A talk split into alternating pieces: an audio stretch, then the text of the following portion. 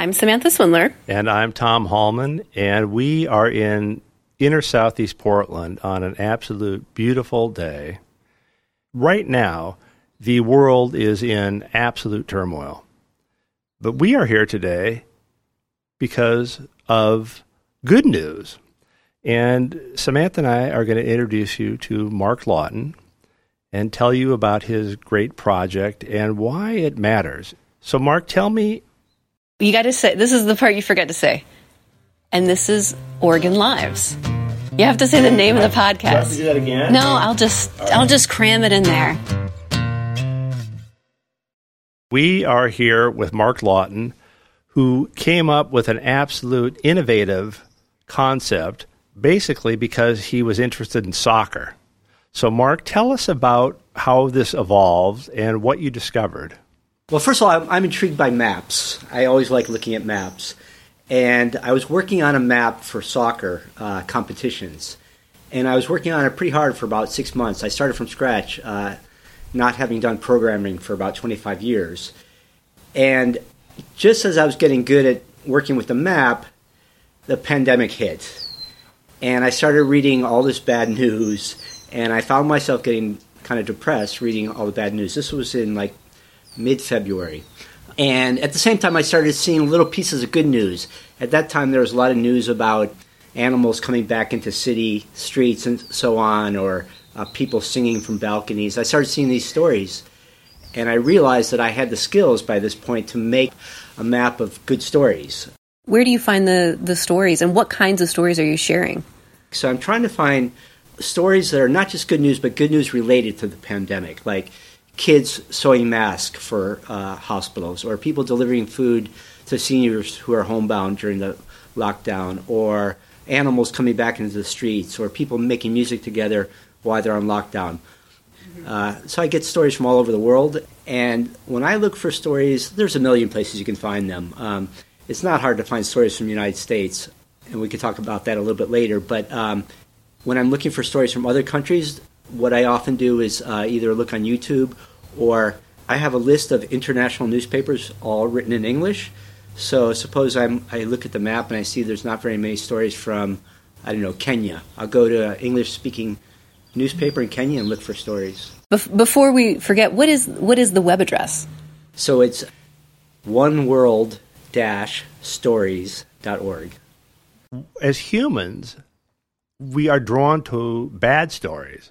And I have spent hours per night watching live feeds from CNN. And yet I don't switch to the, the Hallmark channel. I don't flip to the old Andy Griffith shows.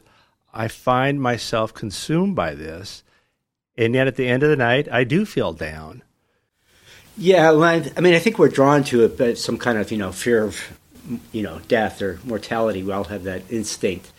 I mean, things are particularly bad now, but there's been other bad times in our lives, war and so on. But I think the thing that makes it even harder now is we don't have anybody to process the bad news with. You normally you see your friends and you say, "Did you hear what happened?" and people give kind of reassurance or different perspectives or change the subject even. But when you're all alone, like we all are, reading the newspaper all day long, I just find that it's um, it's addictive, but with no release because we're not seeing our friends. So that's one of the reasons that this project has been really good for me, and I'm hoping it's good for other people as well. Is it it gives me a relief. I mean, I spend several hours a day either uh, looking for stories or processing stories that people have sent me, and so I get to see the good news each day. And it, if nothing else, it gives me a relief from the bad news. But uh, the good news by itself changes your whole viewpoint. Do you have a favorite story? Well, there's a lot, but one that I think uh, is the most meaningful so far is there was a guy, an African American guy in Virginia, who built. He noticed that people in his community were dying from the virus, and people were not allowed to have a funeral. And he points points out in the Afri- African American community, celebrating somebody's life at a funeral is really important. And so what he did was he built a pulpit on wheels. And um, the pulpit goes around to different parking lots, and the ceremony takes place the, on the pulpit. and people come to the parking lot in their cars, and then they can tune in this, the service on their radios. So everybody gets a chance to say a proper goodbye, and everybody gets a chance to see each other without getting too close to each other.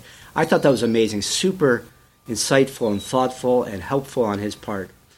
How do you build this map? And do you have to update it every day? Is it becoming a bigger and bigger part of your life? So now, yeah, stories are coming in a little bit um, in, in, chunks now. So uh, the this, the map is written in computer programming language, and I rely on um, a map service called Mapbox. And I talked to them, and they gave me their service for free for six months because it was in the beginning, I got this gigantic bill, and I'm like, oh my God, I didn't know it was going to cost anything. I thought it was free. And so um, I contacted them, and they gave it to me for free for six months. And then basically, what I do is add computer code on top of it to make sure that the stories get in and they get in in the right place. Okay. What, what's your background? Like, do you have a computer programming background or? Well, basically, I mean, I've done a lot of different things in my life, but they all seem to come together somehow. I mean, I studied, I got a master's in engineering. So, like 25 years ago, I was a computer programmer. And then recently, I decided to, like, try to learn some programming again. And my skills were really old school, so I had to kind of update them. But most of my career has been working with kids as a teacher, director of community service, soccer coach, some rock climbing coach, a lot of trips with kids. Um, Didn't you you lectured in Spain, or you've taught around the world? I, I lived in Venezuela and I taught there a bit, and then I I lived in Argentina, and I've lived in Spain. Spain was a few years ago, and I did a I did a couple lectures in Spain. It was it was fun. It was the first time I ever gave a lecture in Spanish, so that was pretty cool. What what draws you to working with kids and the pursuit of knowledge? I don't know. I just enjoy kids, especially teenagers. They're fun, and they're interesting. They have great energy. They make me laugh because I think kids learn best by figuring things out themselves. Um, and I just like to be part of that it's a great feeling at the end of a semester or the end of a soccer season when everything's coming coming together and you're just off to the side watching the kids be successful. I, I really like that. You have a couple assistants from your soccer world. I talked to a couple of the, the boys that help you, and I'd like you to talk about them in a minute. But in interviewing them, they told me that seeing good news changed the perception of the world so there's this ripple effect because if you see good news, you say, "Hey, look at this," or you can send a link. So tell me about these two boys and what the changes you've seen in them uh, with their involvement with you doing this. So the older one's on the soccer team, and the father is a friend of mine. He's a he's a software guy and a soccer guy, so that's how we connected. Um, but I just think it's, you know, I think it's really kind of scary and a shame that so many kids are going through these hard times. You know, you only get a chance to be 12 or 8 once, right? And there's st- there's development that happens during those years that will never happen again. The fact that um, they have a chance to see some good news and do something good, again, like the idea of them participating instead of just watching, it makes me feel good. I, I like to get kids involved. And um, it makes me feel good that they're learning and having a positive experience. I mean, even the fact that they're going to school online. It's not the same. Learning in isolation is not the same as learning in a group, especially when you're young. One of the things in talking to the kids and their parents I found is that if you start a conversation with good news, you can transition into what's happening that's negative in the world. And it's a very easy conversation to have. You can talk about war, you can talk about differences that are washed away because of this. So I think it's a, a wonderful tool you've created for parents to have these kind of conversations because while people are isolated within a family, you still have people to talk to. But these are conversations that are hard to bring up because a parent says, Well, I don't really want to talk about death and the bad news. And this is a very good way to engage a child, I think. Yeah, and I think also there's something that's unique about the map. Like I said earlier, it's not hard to find good news. People could just type in good news and find it. But the map, I think, besides the, the kids learning geography by looking at the map, and I'm learning geography as well. The fact that it's on a map, it gives the kids like a feeling that we're all in this together. There's good news. The pandemic has no borders, but the good news has no borders either. You know, there's good news c- coming from all over the world in all kinds of forms, from people who are extremely wealthy to ex- people extremely poor. There's one story from Africa I found. I, am sorry, to, I don't want to lump Africa all together, but I forget which country it was. Um, of a guy going around delivering food on his little scooter, electric scooter. You know, nobody asked him to do that. He's just doing it. And you can find these stories everywhere. And I think it's good for kids to see that, like a common humanity. And I personally believe, I'm not a religious person, but I personally believe that all the good in the world outweighs all the bad in the world. I, I and this is not a, a, site just for kids, by the way, no. because I've enjoyed it. And s- some of the ones are quite funny. Like the, the guy that dressed up in the T Rex outfit. Yeah. Tell us that story.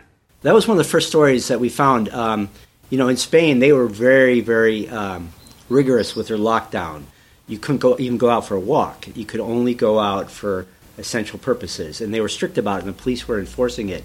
So some guy dressed up in a T Rex outfit and uh, was walking around town, and the police stopped him and they kind of interviewed him and let him go. But it, it was all videotaped, so it's on, on the map as a video.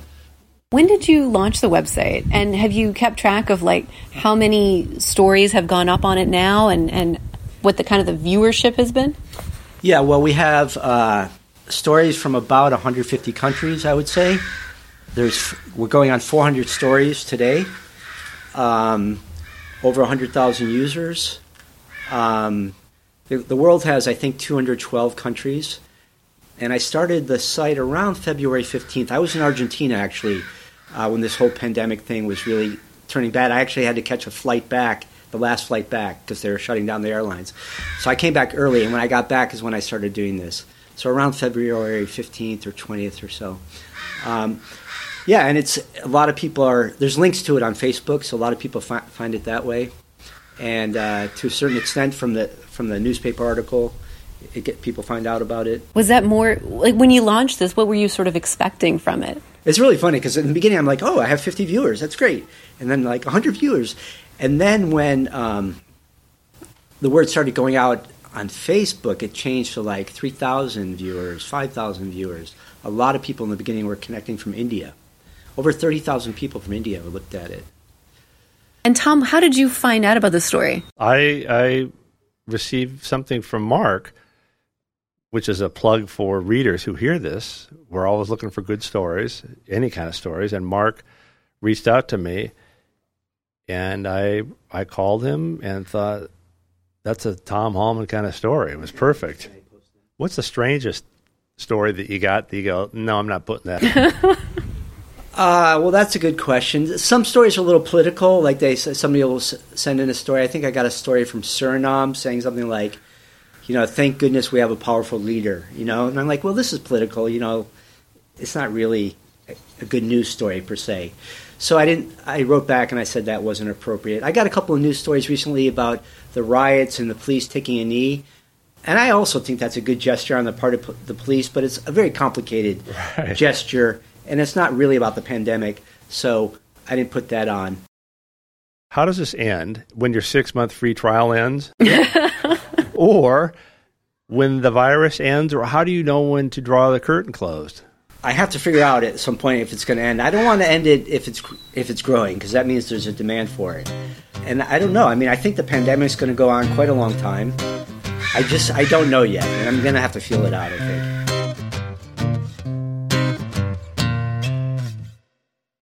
I was curious, you know, I mean, the pandemic has been the big horrible news up until about a week ago. Yeah. And now there's a whole new kind of a whole new kind of bad news. Yeah.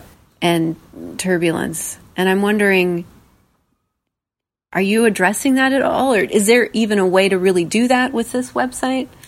Well, I could I could like change the focus, but I don't think I will. I think you know, uh, the pandemic is a unique kind of situation, and I want to keep focused on that. And also the the um, the p- police brutality. I mean, it happens all over the world, but it's a particularly acute in this country. You know, I think in most parts of the world, the biggest story is still the pandemic. And you were you were telling me that you heard from people in places you've never visited and might not ever visit. Yeah, I get I get stories from all over the world, and everybody who submits a story gets a personal email back. I thank them for their story. And then there's a couple of people who are kind of return users who are su- sending stories regularly because uh, they, they just like the project. So that's really nice because I send emails to people. I mean, I've traveled a lot I don't know, maybe 25 different countries, maybe 35. But like I said earlier, there's over 200 countries in the world, and most of them I'll never go to. And you were also telling me that because you're a fluent in Spanish, you can go to Spanish speaking publications and find stories that I would not be able to find. That's a real gift. Yeah, it's nice. I, I like to, to look for Spanish uh, speaking stories, and I tend to find ones that are a little bit more interesting, I think, because they're they haven't made the international press yet, but they're localized. Like there was one in, in Argentina of a a priest. He was forbidden from having services, if I remember correctly, and he I think he videotaped them for his congregation. And it was a small town. It wasn't in Buenos Aires. It was out, out in the south part of the country. So those types of stories are not going to make into the international press or onto YouTube, but I can find them in the local press. Are all the stories on your website in English? Most of them are in English, but if somebody posts something in their own language, uh, I, I want to leave it that way because it's it's more appealing to, to that community. It's going to be grammatically correct and so on. So the only thing I do is I try to vet it to make sure it's appropriate, and they usually are. I'm curious if you um, like. Do you also consume the bad news? Like you personally, like, do you feel like? Because I, I don't know. I'm. The, I guess I'm the pessimist of us, maybe between me and Tom, because I feel like I have to consume some of this bad news. I feel like I have to be aware of the bad stuff that's happening. I feel like I have a duty to not just, and I do a lot of animal videos for the Oregonian, and I do love them, but I feel like I can't just do those videos because I'm not fully participating in civic society. You know what I mean? No, I, I agree. I mean, I, uh, I'm, I'm kind of addicted to the news. I, I read the bad news all day long when I'm not working on my projects. Um, okay, here's the good thing about reading bad news it keeps you up to date on the bad news so you don't get shocked. That's maybe a kind of convoluted way of thinking of it, but I noticed that you become accustomed to it, and if you keep up with it, it becomes normalized in a bad way, but also normalized in a good way. Like you can keep your own stability, as opposed to like if you tune out every three days, every time you come back, you're going to have a major shock. Uh, that, that's perceptive. I've also found during this time I've gotten great comfort in reading history. That I realized I was reading about World War II and and the bombing over London. The, we talk about hundred thousand people here dying, ten thousand in a night, and neighborhoods destroyed, and yet the resilience of the people overcame it. So I take hope out of bad news, maybe because it's so far in the past. But it is easy to get caught up and watch, especially when you're watching TV and it's live it hits you emotionally, then intellectually. And the, that, there's a disconnect sometime between what you feel and what you want to think about. I mean, having a long view, I think, is helpful. I don't know if you know Nicholas Kristof. He writes yes. in the New York Times, and every January first or second, he does a like an overview of the previous year. And the fact of the matter is, the world is kind of better off than it's ever been. I mean, climate change is terrible, uh, but there's less people in poverty now than ever before. There's more people who are educated, especially women, than ever before. There's less people dying from war than ever before. Uh, there's long, longer life expectancy across the world, not in the United States, but across the world. I love that Kristof column. He posts one every year. Yeah. I feel like I have to read it to remind myself. Right. And I, I feel like it's a balance. Like you have to know what's going on that's bad in the world that can be better. Because if you're not paying attention to it, how are we going to make it better? how are we're going to keep making these these better things. But also, like you could totally, for your mental health, you can you can overdo it. And I think even since this pandemic started, every little thing is magnified because every big thing is going wrong. Yeah, it's it, in some ways I, the people I talk to, it's hard to be appreciative because you think, well, yeah, that's nice, but boy, I've got all these other troubles, or I'm worried I'm going to get sick, or the economy, or jobs.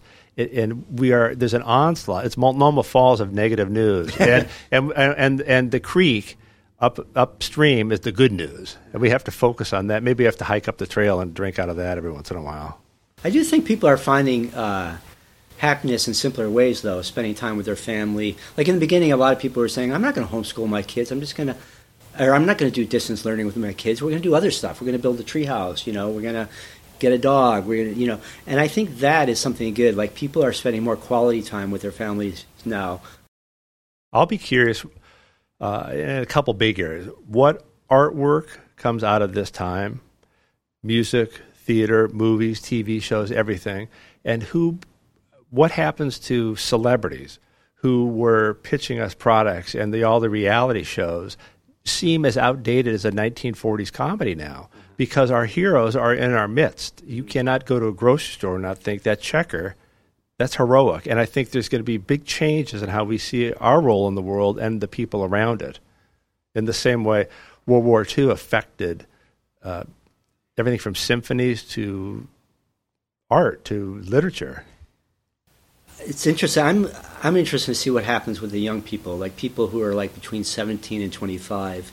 You know, they're planning on going to college or planning on starting their careers or just finished college, and this, this is something that's going to stick with them the rest of their lives. For somebody like me, you know, I've been through enough that this is another one of the things. I, I was at a conference a few years ago, and they talked about what makes a generation a marker, and it's something out of control. World War II had that generation, and then you had the Depression, or, and this will be that generation, and it's not going to be me. Uh, mine was by something else. But I, I think you're exactly right, and how this will affect everything on what uh, priorities are in terms of finding contentment or careers, and, and because of that. I think we should be optimistic about the future. When you look in the past, the people that came through terrible things came away with a great strength forged in the fires, which we're all going through now. Yeah, I mean, I think one, a lot of bad stuff going on now, but once this is over, I think the world's going to be a better place. Um, yeah, I think I feel I, I feel I hope you're right. I hope you're right. Yeah, that's maybe as hopeful as an ending as we can possibly have. I hope that I hope that things change. I hope that we take from everything that's happened and work to make it better. See what went wrong and what we can do better and how we can help each other. I, I like what Mark says. Let's focus, even in this gloomy time on the things that are working well. And maybe it is reconnecting with your family in your neighborhood or whatever it is, and focus on that as a foundation to build moving forward rather than the 20% that we focus on. And it, it, it, it that's the lesson of your map. Yeah. I think, I think the map, the fact that it's on a map really helps people see that this is a human kind issue that it, it transcends everything, not just the boundaries, but like that's fundamental to who we are. Your map reminded me the first time I looked at it of that great shot from Apollo when they showed the Earth. Mm-hmm, mm-hmm. And you think, wait a minute, that's where we all live? It's a beautiful gift you have given not just people of Portland, but truly the world. So it, w- it was nice of, of, you to invite us over here on a great day. I'm going to leave with the 80% good. It's sunny. so thank you. Thanks. Thank Thanks you so much. This was really fun. So that's it for this episode. Thank you for listening. Um, if you like Oregon Lives and you want to hear more, please subscribe wherever you get your podcasts. And if you have an idea for a story or a podcast for me and Tom, you can email us at podcasts at oregonian.com.